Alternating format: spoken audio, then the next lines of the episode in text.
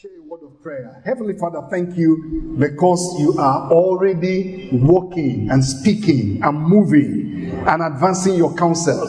Now, Lord, we ask that sovereignly, sovereignly, by yourself and by your spirit, you will raise a church of warriors. You will raise a church that is commensurate to the head of the church. In the name of Jesus, we ask that the Lamb of God will receive his church that is worthy of his suffering.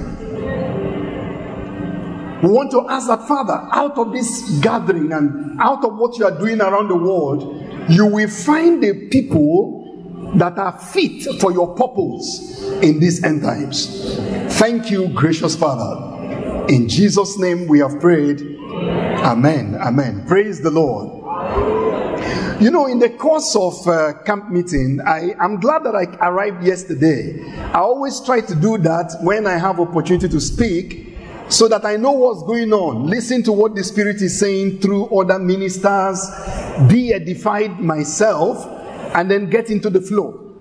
And I'm glad I was here from yesterday and uh, listening to the teaching about the cross and the video that we watched. That has been of tremendous help to me in gathering the focus of what I believe the Lord will have me to share with you. And and then listening to Prof, you know, Prof, you are making statements that I have on my notes. So I'm wondering, I say, what's going on? This is nothing but the Spirit of God. And what I want to say is this, brothers and sisters the price that Jesus Christ paid automatically defines the kind of church that he must receive. The price, CE, defines the price, ZE.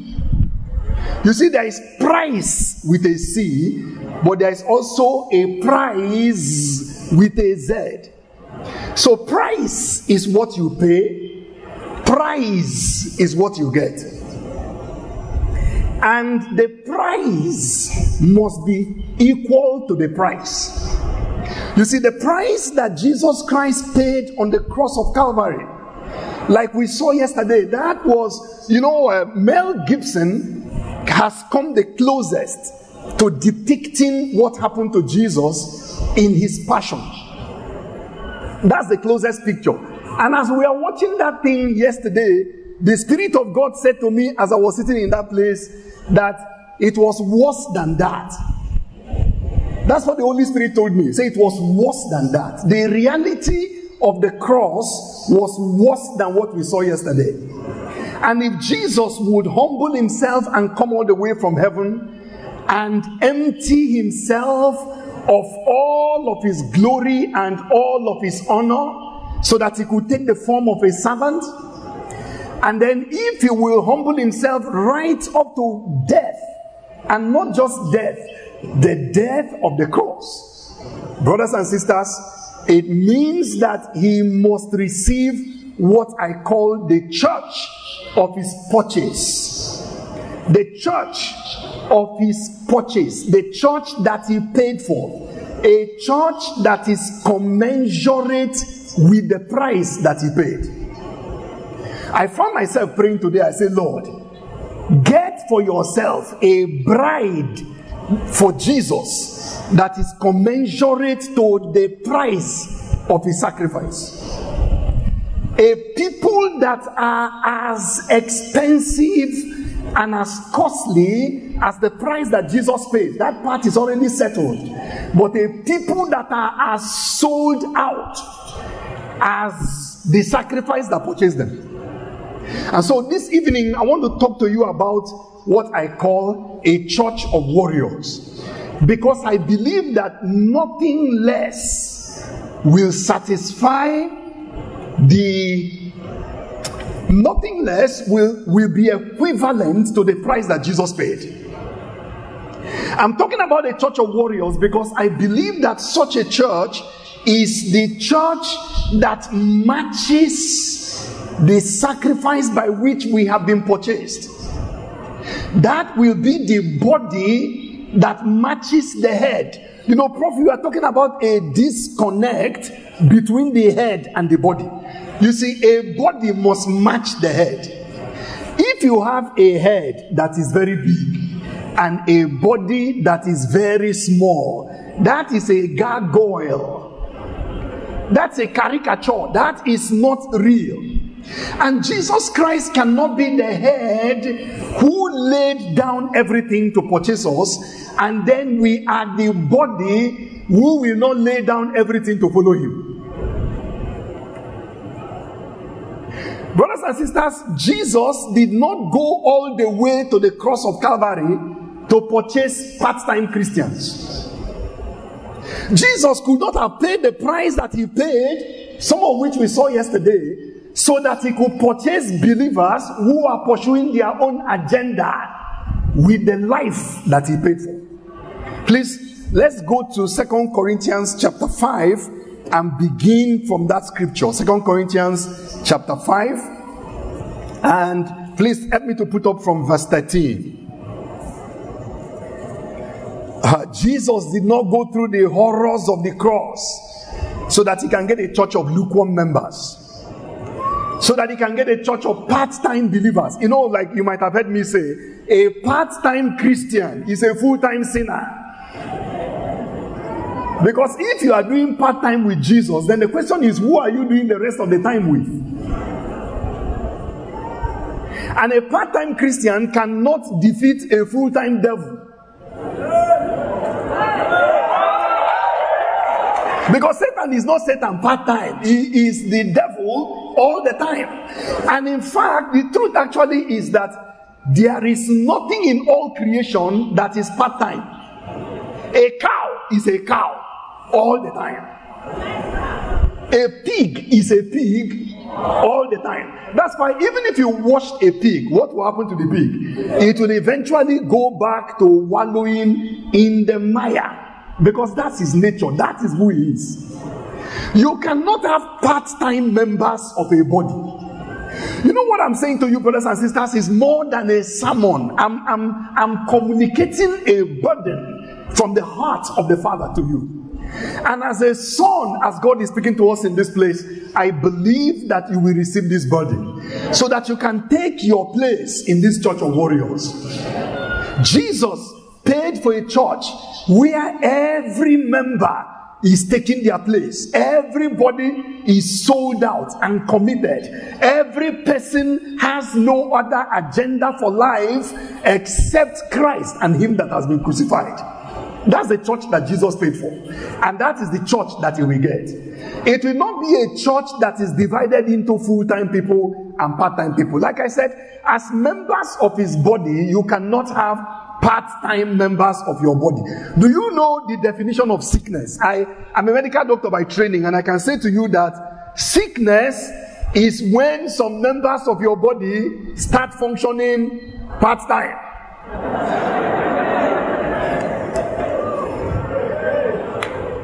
Your kidney is on full-time assignment. That is why you are sitting down here very well.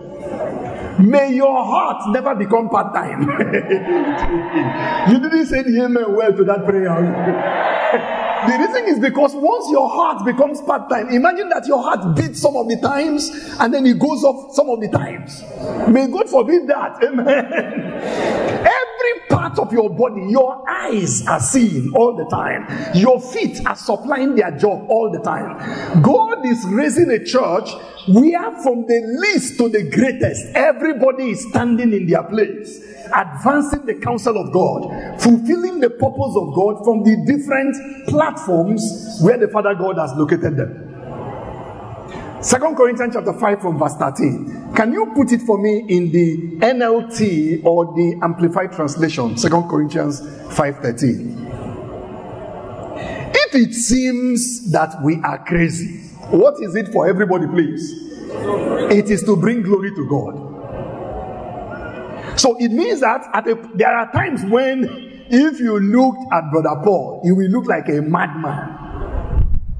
He will look crazy. I found that Paul was called crazy before and after his conversion. In fact, in his testimony in Acts chapter 20, 26, he was telling the story to Governor Felix and uh, King Agrippa, Herod. And he said, Look, I was so mad against these Christians that I persecuted them to strange cities. This was before he got converted. And after Brother Paul got converted, look what he says here. He said, Look, if we seem crazy some of the times, the reason we look like that is so that we can bring glory to God. So this man was crazy for Jesus. He looked like a fanatic. In fact, he was a fanatic for Christ. He was a man that had no other agendas for life. He said, I determine not to know anything among you except Jesus Christ and Him that was what? That was crucified. So it says, and if we are in our right minds, it is for your benefit. Next verse. Oh, he said, either way, Christ's love controls us. The love of Christ controls us. He said, since we believe that Christ died for all, we also believe that we all have died to our own life. Why did Jesus die for all? Next verse, please. He died for everyone, so that what will happen, everyone now? So that those who receive his new life will no longer live for themselves Instead, they will live for Christ, who died and was raised up for them. He said, Look, the love of Christ, please put verse 14 now in the Amplified Translation. He said, The love of Jesus Christ controls us. Look at the Amplified. He said, For the love of Christ controls and urges and impels us. You see, this I like the word impel. The word impel means that the drive is coming from inside. Impel is different from compel. When you compel, it means that something is coming from outside making you to do something. But when you impel, it means that there is a drive, there is something burning from deep within that is urging and impelling and propelling you, but that thing is coming from inside. But Apostle said, look, everything that we are doing is being impelled, it is being urged and controlled by the love of Christ. Our love for Jesus has taken over in the depths of our hearts. But Paul, why do you say so? He said, because we are of the opinion and the conviction that if one person died for everybody, so what has happened to everybody now? Everybody has died. So why did he die? Look at it now in verse 15. It says, and he died for all. So that what will happen? So that all of those who live, everybody that receives the life that he purchased with his blood, they will no longer live for themselves. They will no longer live for themselves. They will no longer live for themselves. What does that mean? Does it mean they are going to leave their jobs and come and sit down inside church? No, no, no, no, no, no. It means that as they live life, as they go about life, as they go to work, as they sit on boards, as they sit in their offices, as they earn a salary, they are not earning for themselves. As they are CEOs of their businesses, they are not CEOs for themselves. When they open a bank account, they are not opening a bank account for themselves. Even when they eat in their homes, they are not eating for themselves. When they sleep, they are not sleeping for themselves. And when they buy a car, they didn't buy a car for themselves. When they build a house or they buy a house, they didn't just buy a house for themselves, they bought a house for the person that loved them and gave himself for them. So, what does that mean? It now means that everything about them and around them is no longer there to serve their purpose, it is there now to serve the agenda of the one that purchased them on the cross of Calvary. Do you receive what I'm saying to you here now? Amen. Amen. Hallelujah. That's that's what Brother Paul is saying here. And come and hear that servant of God. He says, For to me to live is Christ, and then to die is gain. Blessed be the name of Jesus Christ. So Jesus must have a church that is a commensurate return on his investment. Jesus Christ must have a church, a church that is as passionate for him as he was passionate for us. A church that reciprocates the love that purchased them. So you see, Brother Paul is saying the love of Christ controls us. Which love? He says the love of God has been what? Has been shed abroad in our hearts. The same love that went all the way to Calvary has taken possession of our hearts. That's why we will pack up everything and go to the mission field. That's why we will give an offering. That's why we will fast. That's why we will preach. That's why we will pray. We are not doing it because because somebody is compelling us, but because another love has possessed our hearts. That's why we will stay away from sin. We are not doing that because we cannot commit sin and keep pretending. But somebody loved us enough to give his life for us. That will not be a correct way to pay him back. Amen. Amen. Let's give God praise. Amen. Let's give him praise. There's a love that has possessed our hearts. Some people are living their lives hoping that pastor doesn't find out what they are doing. You don't understand. Pastor is not a policeman that is monitoring your life and checking your phone to see the kind of stuff you have inside your phone.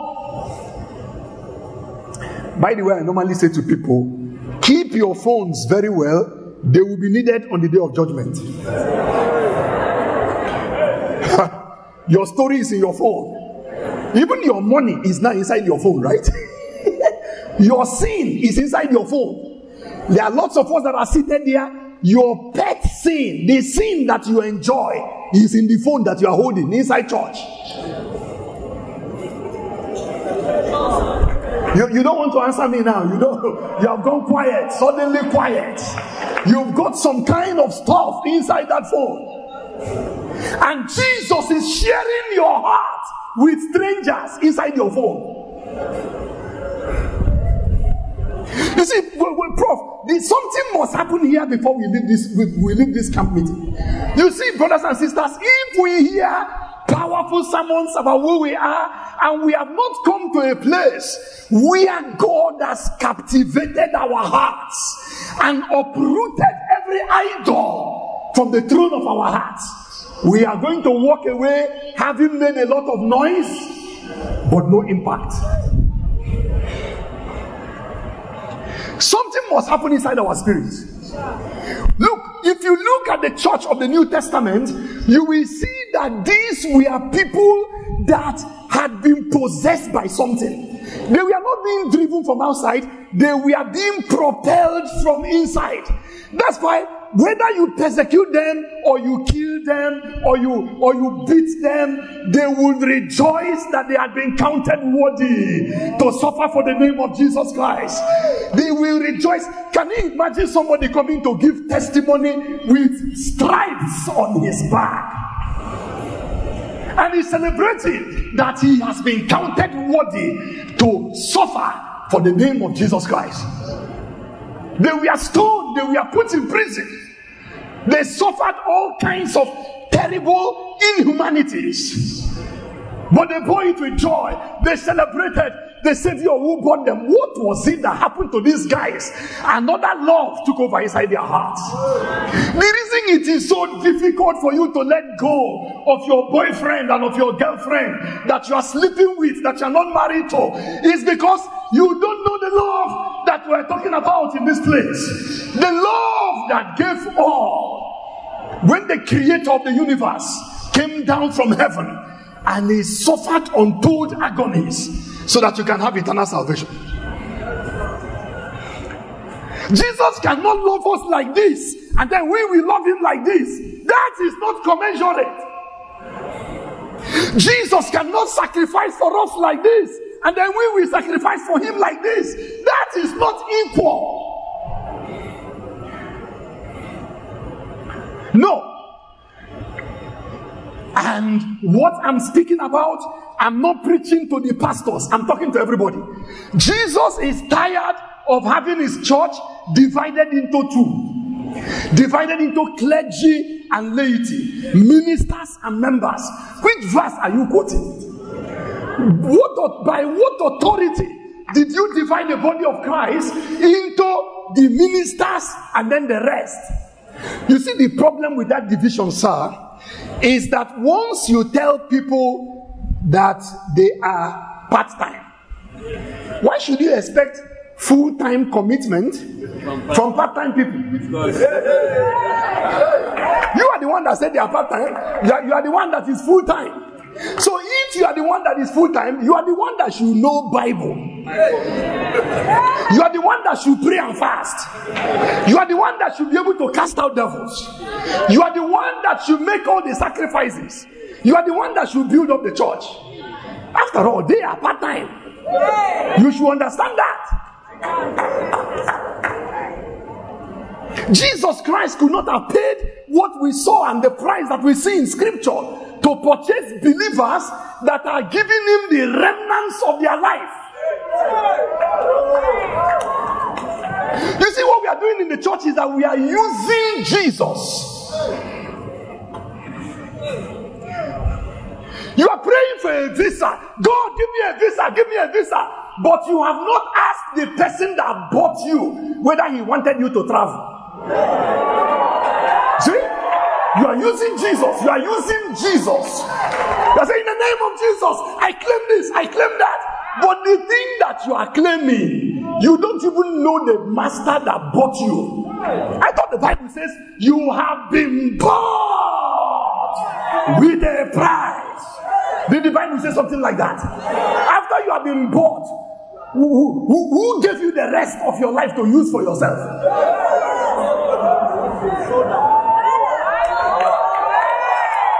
Did Jesus pay for you or not? Do you belong to yourself or you belong to a master?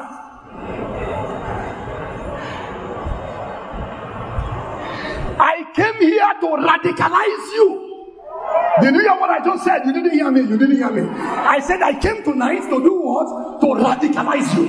Everybody is radicalizing their group except the church. We live in a radical world. Radical Islam, radical environmentalist, LGBTQ, radical, radical left, radical right, lukewarm church. A lukewarm church in a radical world. What is the hope of the gospel? How can a lukewarm church confront a fiery Islam?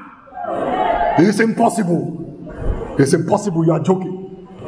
People that are willing to lay down their lives are facing those that love their lives.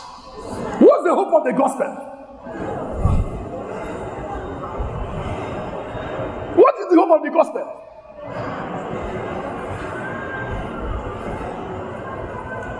Brothers and sisters, I speak to you from the heart of the Father.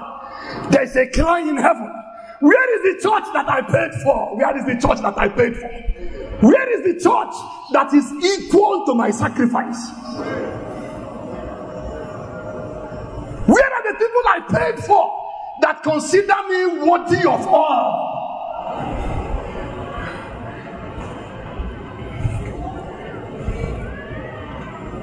Brothers and sisters, nothing less, nothing less we do. Oh, nothing less we do. We live in a radical world. Everybody is, you know, I was shocked one day. I saw something they call a World Naked Bike Ride Day. A day when everybody take off their clothes and they are stark naked and they are riding bicycles through the streets of the capitals of the world Toronto and, uh, and New York and London and Madrid all around the world. And you know what they are protesting? They are protesting too much dependence on oil. They say, Stop digging the oil, let all of us ride bicycles.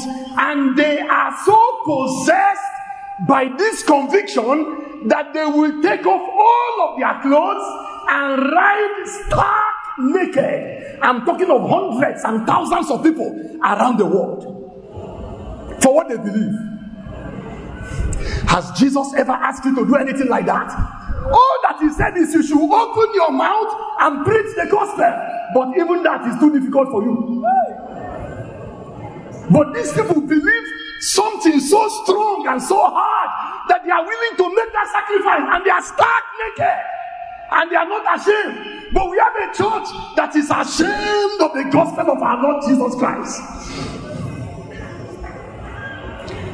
A church of warriors. Nothing less we do for this generation. Nothing less we do.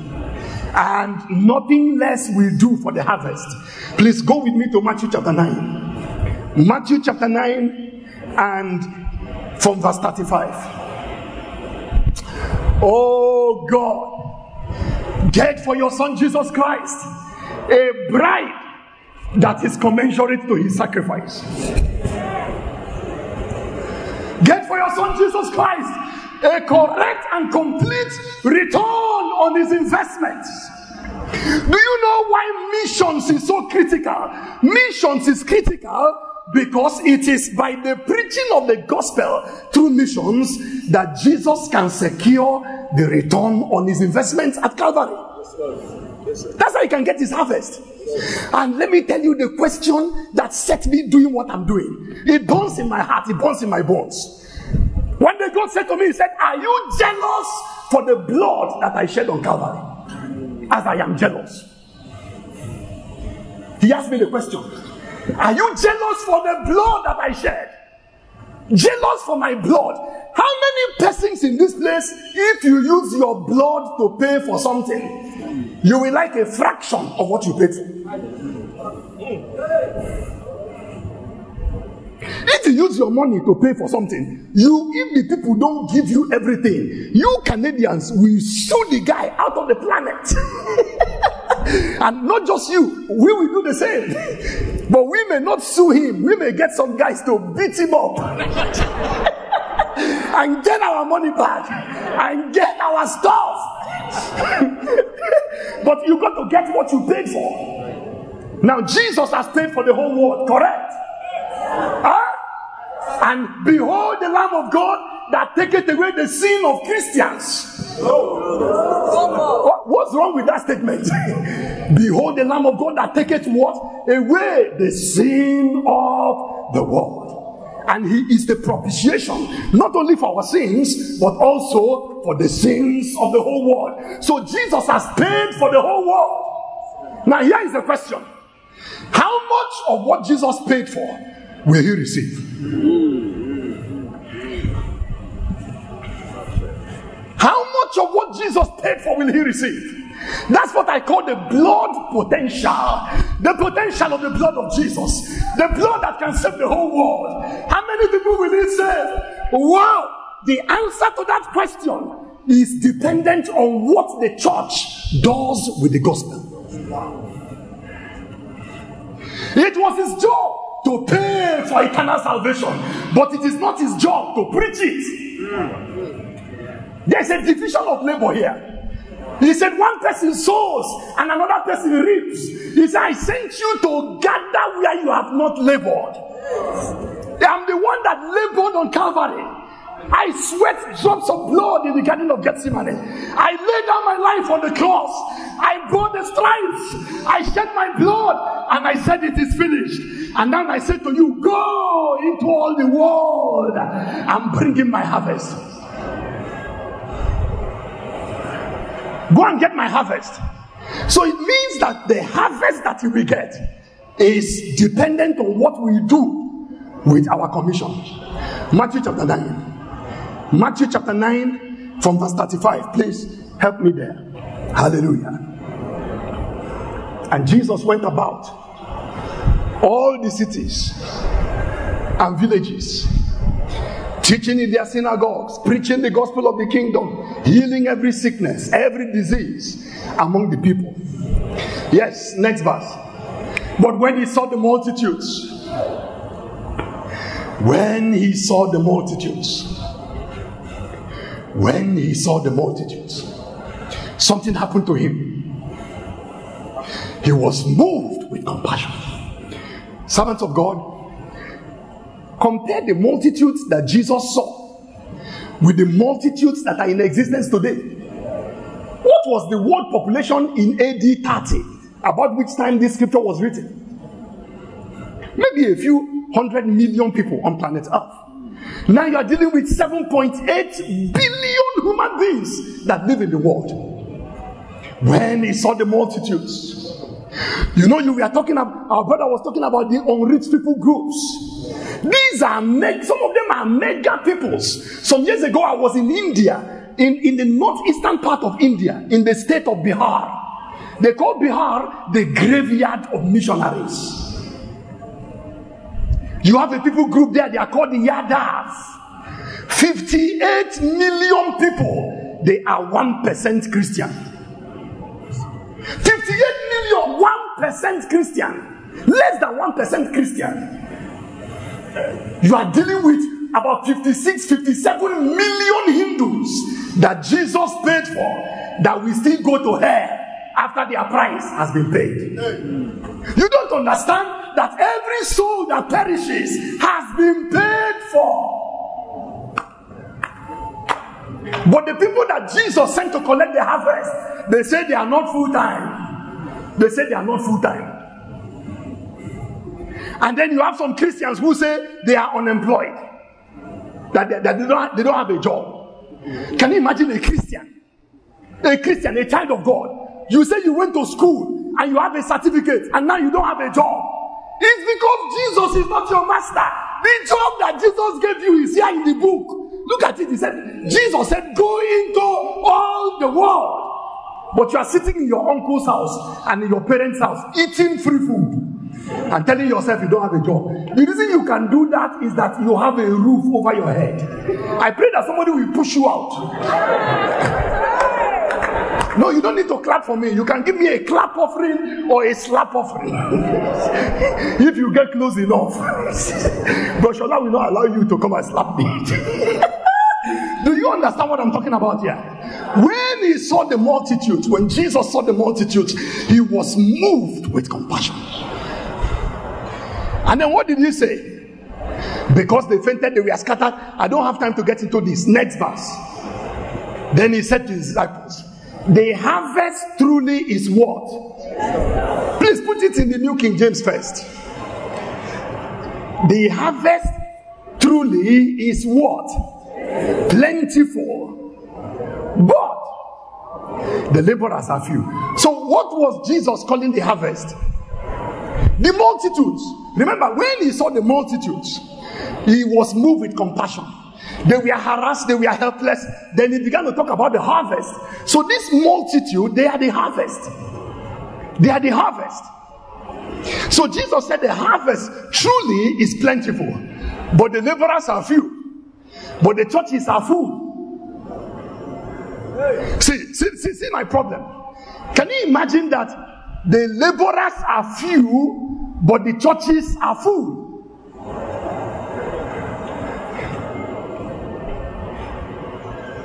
Ah, ah, ah, the church is not full. But please listen, everybody. No human being has as much people on planet Earth today than Jesus Christ. Do you know that global population among all the religions christianity is the, is the number one the percentage has stayed at 33% world population has changed 1960 to 2000 global population doubled from 3 billion to 6 billion 2017 october it crossed the 7 billion mark and now you are like 7.8 billion people on the face of the earth. Christian population is still 33%. In absolute numbers, it comes to about 2.3, 2.4 billion people on planet Earth today. Now, excuse me, please. Anybody who has 2.8, 2.4 billion followers, does he have people or he doesn't have people? How can you have 2 point something billion people and you say you don't have people? So Jesus has people but he's still looking for laborers. So, what's the problem? The reason is because his people are in, engaged in another labor.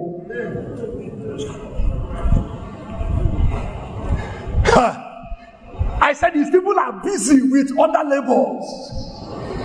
He said the laborers are few. He didn't even say the preachers are few. He didn't even say the bishops are few. Because now you have a ton of bishops, you have a ton of reverends. But what was he looking for? Everybody, please now. Somebody shout laborers. One more time. Laborers. Laborers. Because the challenge of the harvest is the matter of laborers. What will solve the challenge of laborers is a church of warriors, a church where every believer takes a portion of the harvest field. Every believer accepts responsibility as called to stand for God. Maybe not on the church pulpit, but to stand in the different segments of society. To stand in the marketplace. Oh, I wish I had time for us to begin to study that. To show from scripture that it's not every preacher that preaches from a church pulpit. I said it's not every preacher that preaches from a church pulpit. There are preachers that must preach in the banks, that must pastor the schools, that must pastor the hospitals. There are preachers that must stand in government, like Daniel and Joseph. You know, I said to people, Nebuchadnezzar will be in heaven. Church has gone quiet. But Ferdinand, what did you just say? I said, I believe that Nebu will be in heaven. Now I must have scriptural backing for that kind of claim. Now, before we come back to Matthew chapter 9, go with me to Daniel chapter 4.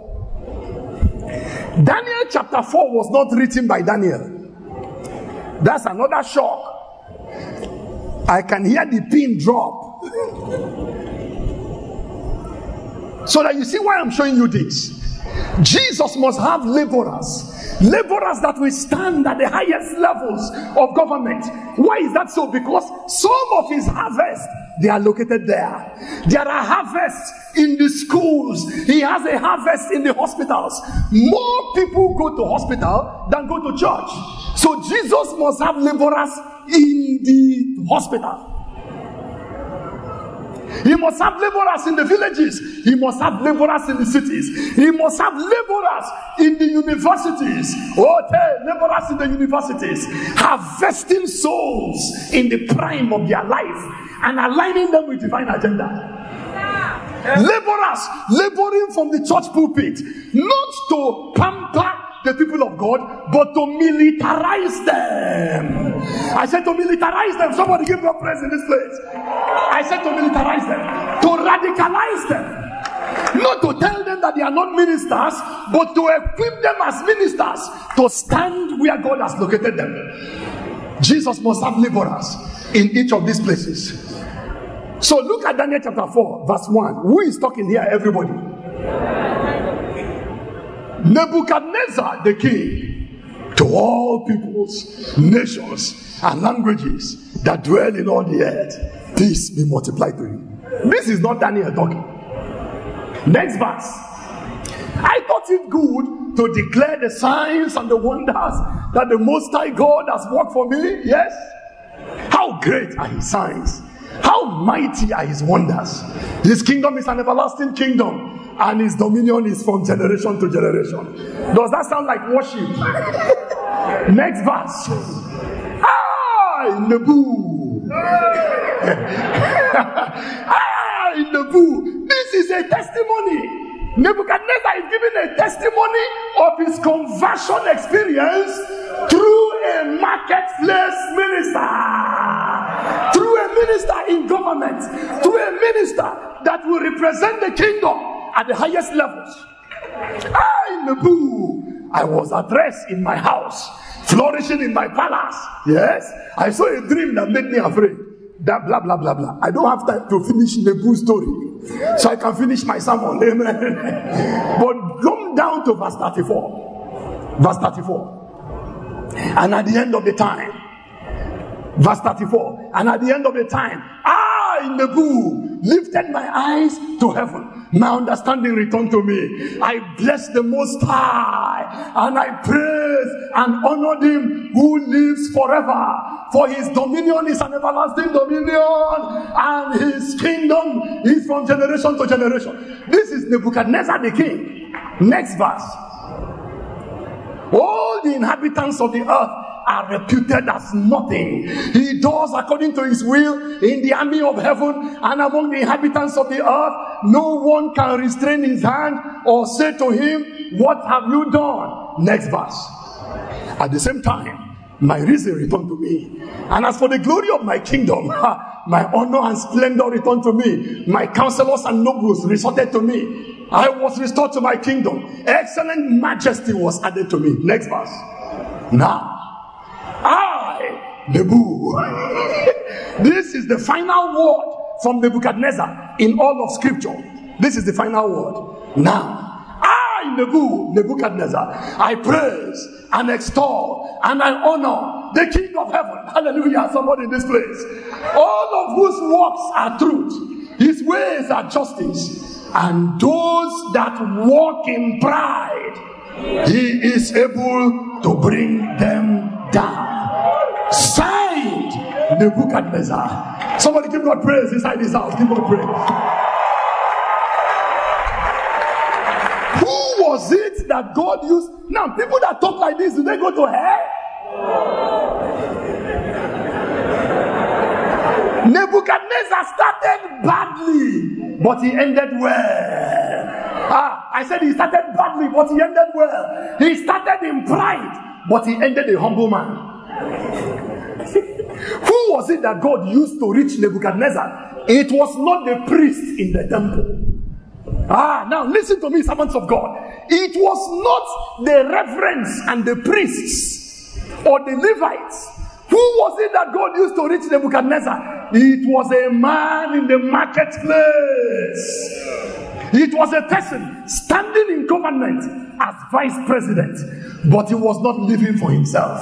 When it was time to lay down his life for the convictions of God, Daniel was willing to die. It was a man like that that God used to bring in this harvest into the kingdom. Brothers and sisters, go back to Matthew chapter 9. Matthew chapter 9. So Jesus said to them, The harvest truly is what? I can hear you, everybody. The harvest is what? But the laborers are few. So, what is the cure to this situation? Verse 38. Therefore, do what? Pray to the Lord of the harvest to send out laborers into his harvest. Anybody here who, who farms? You have a farm? Anyone? Anyone, you have a farm? You should have a farm. I'm encouraging you, consider agriculture. When money failed in the land of Egypt, food did not fail. And the man that had food collected all the money in Egypt. if you don't want to give him money, eat your money. Consider agriculture. I'm talking to you, I'm talking to somebody in this place. Now, if you harvest, anybody here, you have a farm. I, I can't see anyone. Fish farm, you have a farm. What's the nature of your farm, sir? livestock. Livestock, a livestock farm. Now, when you have a harvest, maybe like you know some calves uh, that that you have, was that a time of joy or a time of sadness? Time of joy. A time of joy. A harvest is not a burden, except you are not the owner.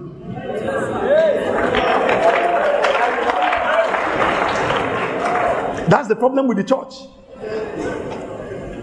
Look, a harvest is what you are laboring for.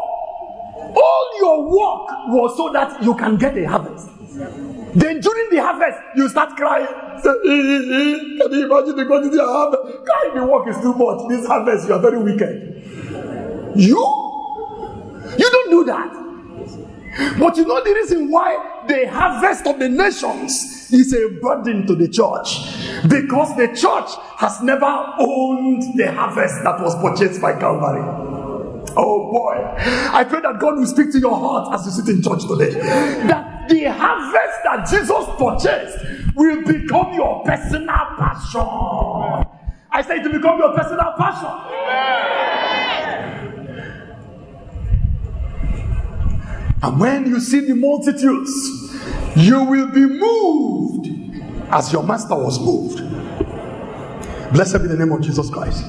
So, what was the solution that Jesus gave? Therefore, do what, everybody? Pray. Pray to the Lord of the harvest to do what? To send out laborers into his harvest. A church of warriors will be a praying church. It will be a church where everybody is praying. It's not left for the pastor.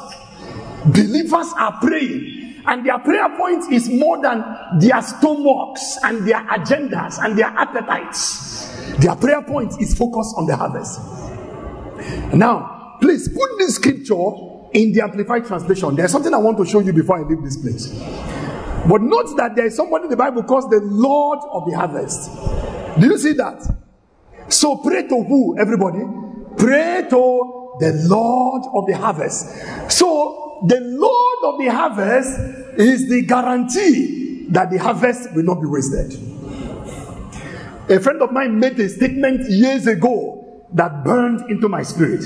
He said, Ferdinand, the Great Commission will be fulfilled with or without you.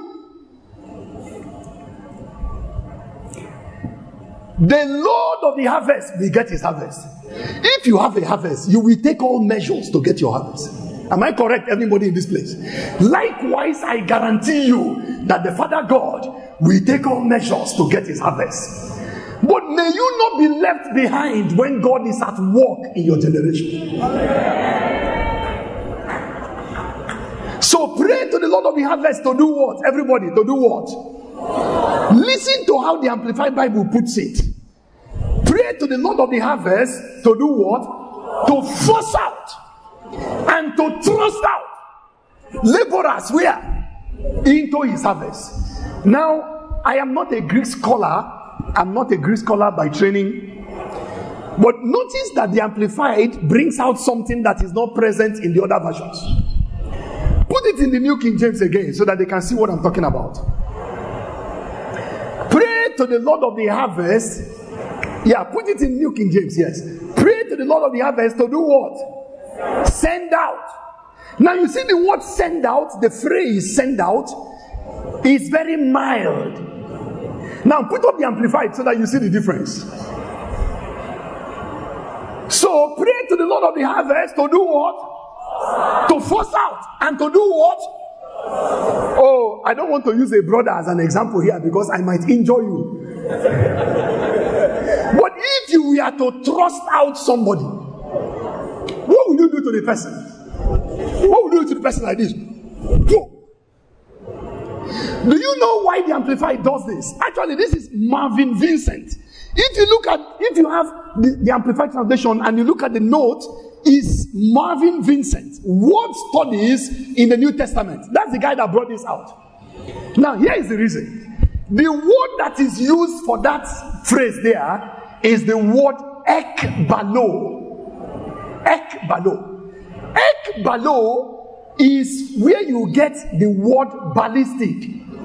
Are you familiar with balo? Ballistic. That is the root word for ballistic. Now, when you hear ballistic, what does that mean in your mind?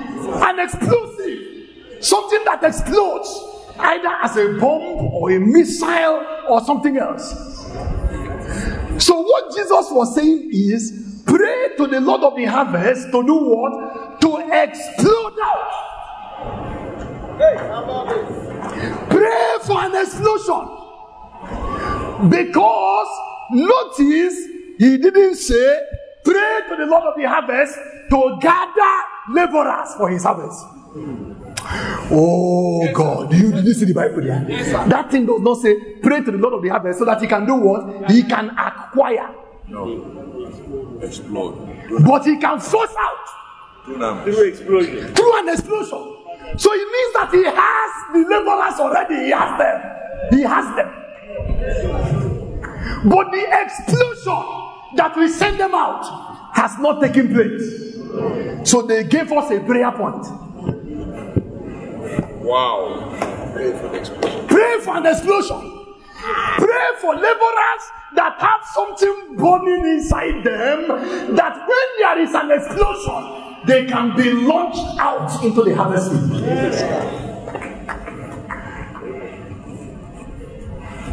Why is that so? Because Jesus has people, like I said to you, but this is people. Oh boy.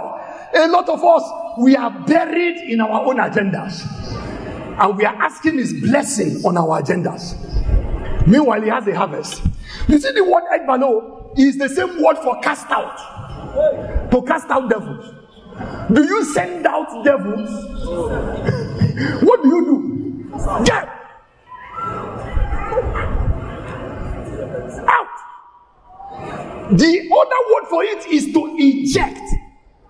Do you know when a person shoots a gun, what makes a gun deadly is not the size of the bullet, it's the force of ejection. You know what happens with a gun is that you have a bullet in a closed chamber with one outlet. That's what a gun is. And then you have gunpowder around the closed chamber. So when the gunpowder is ignited by pulling the trigger, what happens? An explosion takes place. And because the tiny bullet has nowhere else to get out from, what happens? It gets out through the nozzle with such force that is lethal and deadly. Can I say to you, servants of God, the impact of your life and your ministry is dependent on the force of ejection. It's dependent on the explosion that is taking place inside your spirit by which you are thrust forth into the harvest field. Wow! Pray for an explosion. There will be an explosion here tonight. I can hear the amen from somebody in this place. Are you hungry for God? There has to be an explosion. Something has to burst out if there is going to be hope for a perishing world. The world that Jesus paid for on the cross of Calvary, as we remember at this time. Blessed be the name of Jesus Christ. I said, Blessed be the name of Jesus Christ. So, Prophet, now what are you saying in brief? What I'm saying is this, brothers and sisters. This arrangement where we have a few people that we call men of God, and they are the ones preaching the gospel, they are the ones to do the work of the ministry, and the rest of us, we should just basically support them. That arrangement has died. I said that arrangement has what? It has died.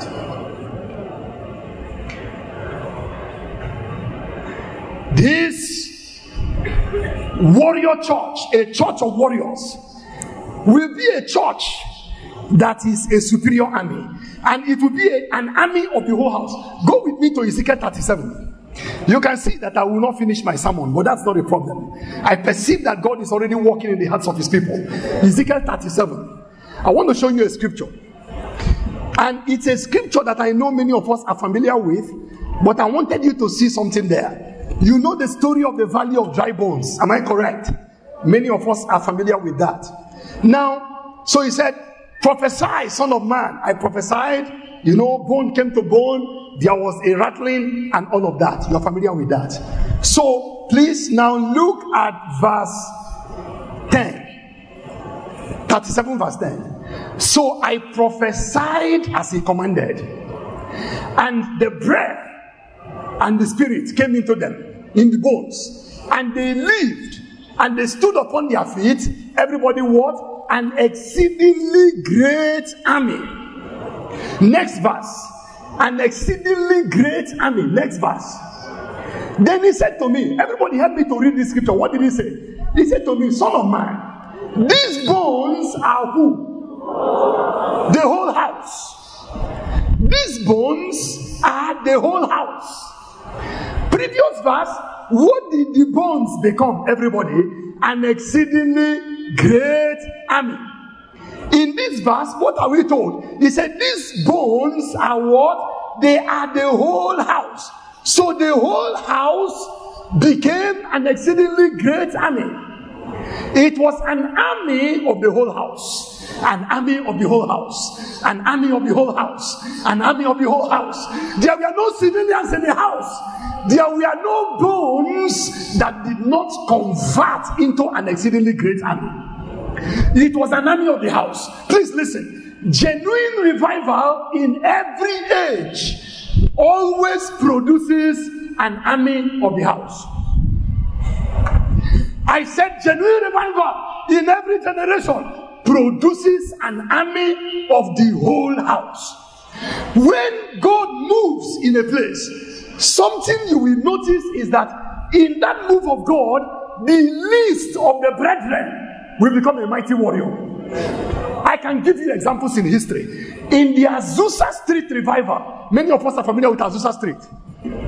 Everybody that was present in Azusa became a minister of the gospel. Even teenagers we are casting out devils and growing out bones and legs. Everybody. Out of the Azusa Street revival, ordinary believers started mighty movements. The Foursquare Gospel Church came out of Azusa. Assemblies of God came out of Azusa Street. Many of the others, the, the Church of God, we are touched by Azusa Street. All of these things happen because there was a move of the Spirit of God that converted ordinary believers into mighty men and women of God. I am saying to you, listen to prophecy. The Spirit of God is saying, I am converting the least of my brethren into mighty warriors like David. I am converting ordinary church members into mighty weapons in the hands of the Almighty God. I am converting ushers and, and, and, and greeters into church planters, into church planters, into leaders of groups and leaders of ministries. Every genuine revival does that. Look at the revival on the at the at the upper room in Acts of the Apostles. When the Spirit came, ordinary deacons like Philip that were serving tables, they could collect cities. I said they could collect cities, everybody here. Philip went to Samaria. He didn't wait for Peter. He didn't wait for Peter. Revival broke out. Philip overthrew the ministry of Simon the magician. Blessed be the name of Jesus Christ. Okay. In closing, I just want to, I don't want to excite you and leave you like that. I want to share a few steps. How can you take your place in this army that God is talking about? Point number one is that Jesus must conscript your life. That's the first word. Everybody say conscription. Conscription is an encounter that arrests you for military service. It doesn't give you an option.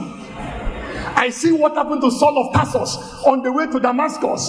Saul was not going to Calvary, he had his own business.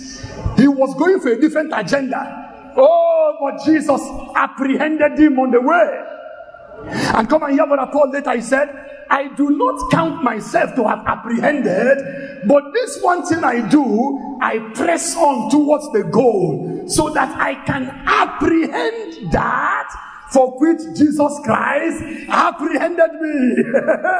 Whoa! The man said, Look, Jesus apprehended me. He apprehended. He arrested me. And now I want to arrest that for which Jesus arrested me. The first thing for a life that God will use significantly in this army that I'm talking about is that there must be an apprehending. Jesus cannot use you why you are free to roam wherever you like. Jesus cannot use you significantly Why you are free to chase around and pursue your own agenda and do what you like. You cannot wield an instrument until you apprehend the instrument. That's the first step. There must be an arrest tonight. The second thing is there must be a total surrender. There must be, come and hear what I Paul he said, Everything that was gained to me, what did I do, please? Now, I counted all of them as loss for the excellency of the knowledge of Jesus Christ, my Lord. There must be a total surrender. There must be one agenda. And there must be a different mindset. And finally, please go with me to Acts chapter 2. That's where we stop. Acts chapter 2. Oh, there must be a fresh outpouring of the Spirit of God. We received that the other night, and I perceive that God wants to do something again here tonight as we draw to a close. Please go to Acts chapter 2. There must be a fresh empowerment, like Prof was teaching. There must be the mandate of empowerment flowing from the enthroned Christ. Oh, by the outpouring of His Spirit. Please look at chapter 2 of Acts from verse 1. And when the day of Pentecost had fully come, they were all with one accord in one place. And suddenly there came a sound from heaven as of a rushing mighty wind, and it filled the house where they were sitting. There came a sound from heaven. There came a sound from where? I can't hear you. There came a sound from where I come meeting. It was not an environmental sound. We are tired of environmental sounds. We are tired of sounds that are coming from the environment. Where did this sound come from? Everybody, please. There came a sound from heaven as of a rushing. Oh, heaven was rushing power to kingdom agents. I said, heaven was rushing power to kingdom agents. Now, do you know, everybody listen, do you know that if you are standing and something that is rushing hits you, will you still be standing? Depending on the force of what hits you. So I can imagine that we are standing, and then this rushing mighty wind, and and something something stirred inside their spirit. Look at the next verse. Suddenly there came, go back.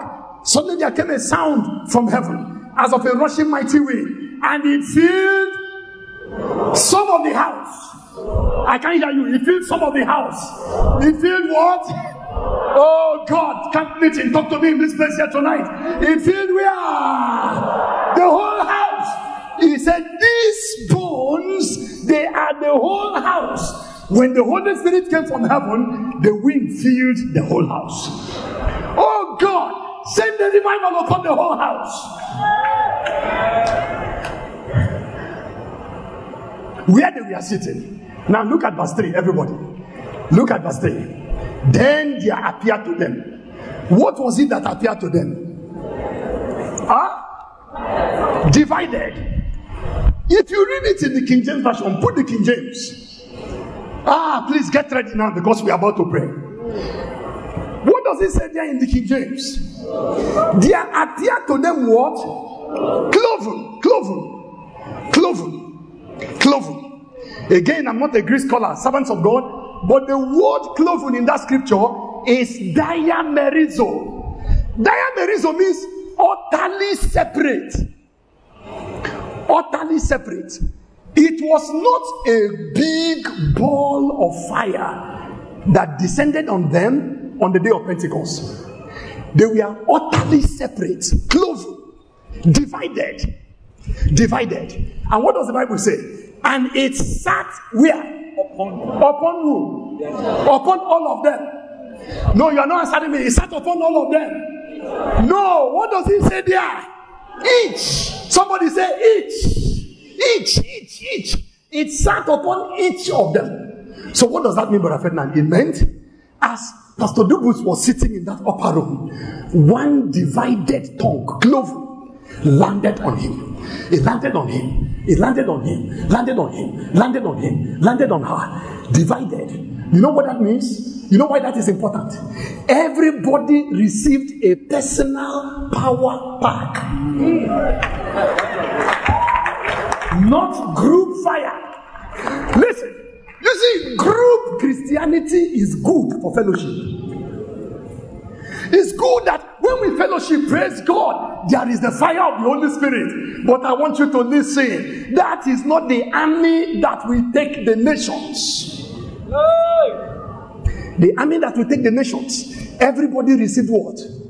Cloven. divided. So it landed on you, landed on him, landed on her, on her, on her. Each person got a personal power pack. So when Philip went to Samaria, Philip didn't need to wait for Peter. I said, Philip didn't need to wait for Peter. Philip did not need to wait for Peter. Why didn't he need to wait for Peter? Because he was something landed on his life. I want you to listen. If you leave camp meeting dependent on group fire, there is no hope.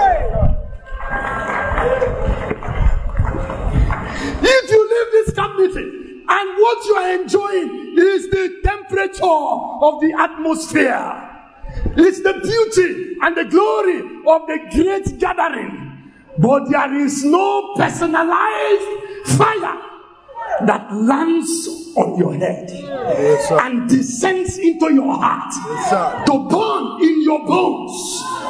There is no hope. Yes, sir. Yes, sir. But the good news is that tonight there is a sound coming from heaven again. I said there is a sound coming from heaven again. There is a rushing mighty wind coming all the way from heaven. Is somebody hungry here tonight? Rise up on your feet and let us pray. Rise up on your feet, begin to pray. Just begin to talk to the Lord. Don't pass me by. Jesus, don't pass me by. A church of warriors. Don't pass me by. Come on, somebody lift up your voice and begin to pray. Don't pass me by. Don't pass me by. I cannot afford to leave this place with a group experience. Oh, come on. You cannot afford to leave this place with a group experience. I said, you cannot afford to leave this place with a group experience. Somebody pray, somebody pray. Somebody lift up your voice, lift up your hands, lift up your voice, lift up your hands. Somebody talk to Jesus. You cannot afford to leave this place with a group experience. You cannot afford to leave this place with a group experience. Korean and this and Tanaki Toraba. What a what a what a ko. What a ko. What a ko. Superman and time. You must get your own fire. Each person. You cannot afford to leave this place with a group experience. You cannot afford to leave this place with a group experience. Something must drop on your life, on my head. Somebody on your head, on your head, on your head. Something is coming on your head. Something is coming on your head. Something is coming on your head. Something is coming on your head. Come on, men of God, men of God. Something is coming on your head. There is a fresh outpouring. You cannot afford to leave this place. Kanina tani pata lita lipa. Yeta lisi lisi. Kita yanabara lita ta ta ta. Kuga kuga kita tote. Hallelujah. Now, listen now. Just a moment. Everyone, listen. Listen. The Spirit of God is speaking about apprehending. Look, Saul was on his way to Damascus. He was not going to Calvary, he was not going to ministry. But Jesus apprehended him. Many of us, you are too loose. You are going wherever you like, you are doing whatever you like, you are watching whatever you like, you are spending your money however you like. God cannot use you. A soldier who does whatever he likes cannot fit into an army. It's impossible. There are sometimes soldiers want to eat. They say, no, it's not time to eat. Sometimes when they do some kind of, you know, resilience, training in resilience, and they are in the cold, they are wishing for a cup of coffee like crazy, but you cannot get it until after five days or one week. That's how the Marines are trained. That's how the best soldiers in the world are trained. The first thing you do is to apprehend the person. Apprehend. When you have apprehended a life, then you can transform it. You know, we are talking about transformation. There can be no transformation until you apprehend what you desire to transform. You cannot transform from afar. No, sir. The clay must get into the hands of the potter. I said the clay must get into the hands of the potter. Then the potter can mold it. Say, hallelujah, somebody in this place. The potter can squeeze it and bend it and make it what he wants it to be. You are here tonight? That is the reason for the trouble in your family. You can say whatever you like to your husband. You can use any words that come to your mouth. That's the trouble, Mr. Husband. You can sleep with anybody you find. You don't care what your wife thinks because you are still in charge. You have not been apprehended. Tonight, tonight, you are going to bring your life to Jesus Christ. And you are going to say to Jesus, Jesus Christ, here I, I am no longer running. I am tired of going my way. Apprehend me tonight. And don't let me go until you make me what you have determined for me to be. Lift up your voice and begin to pray. Those of you that want to come to the altar to pray that prayer, make your way quickly. Anybody can come. You need to come. Say, Jesus, Jesus, apprehend this one life. My brother, it's only one life you have. Apprehend, apprehend. Begin to pray as you come. Say, Jesus, I'm tired of going wherever I like, doing whatever I like, watching whatever I like, living however I like. No, tell it that come on, begin to pray. Say, Jesus, I am here now. I am here. I am here. I'm talking to everybody. Anybody, if you desire a part in a church of warriors, in a church of warriors, I'm not talking of a church of church members, a church of church members, a church of multitudes that God cannot use for anything serious. Apprehend, apprehend. Jesus Christ. Hurry up, hurry up, run from the back, hurry up and come. I said, Jesus, apprehend. Here I am now.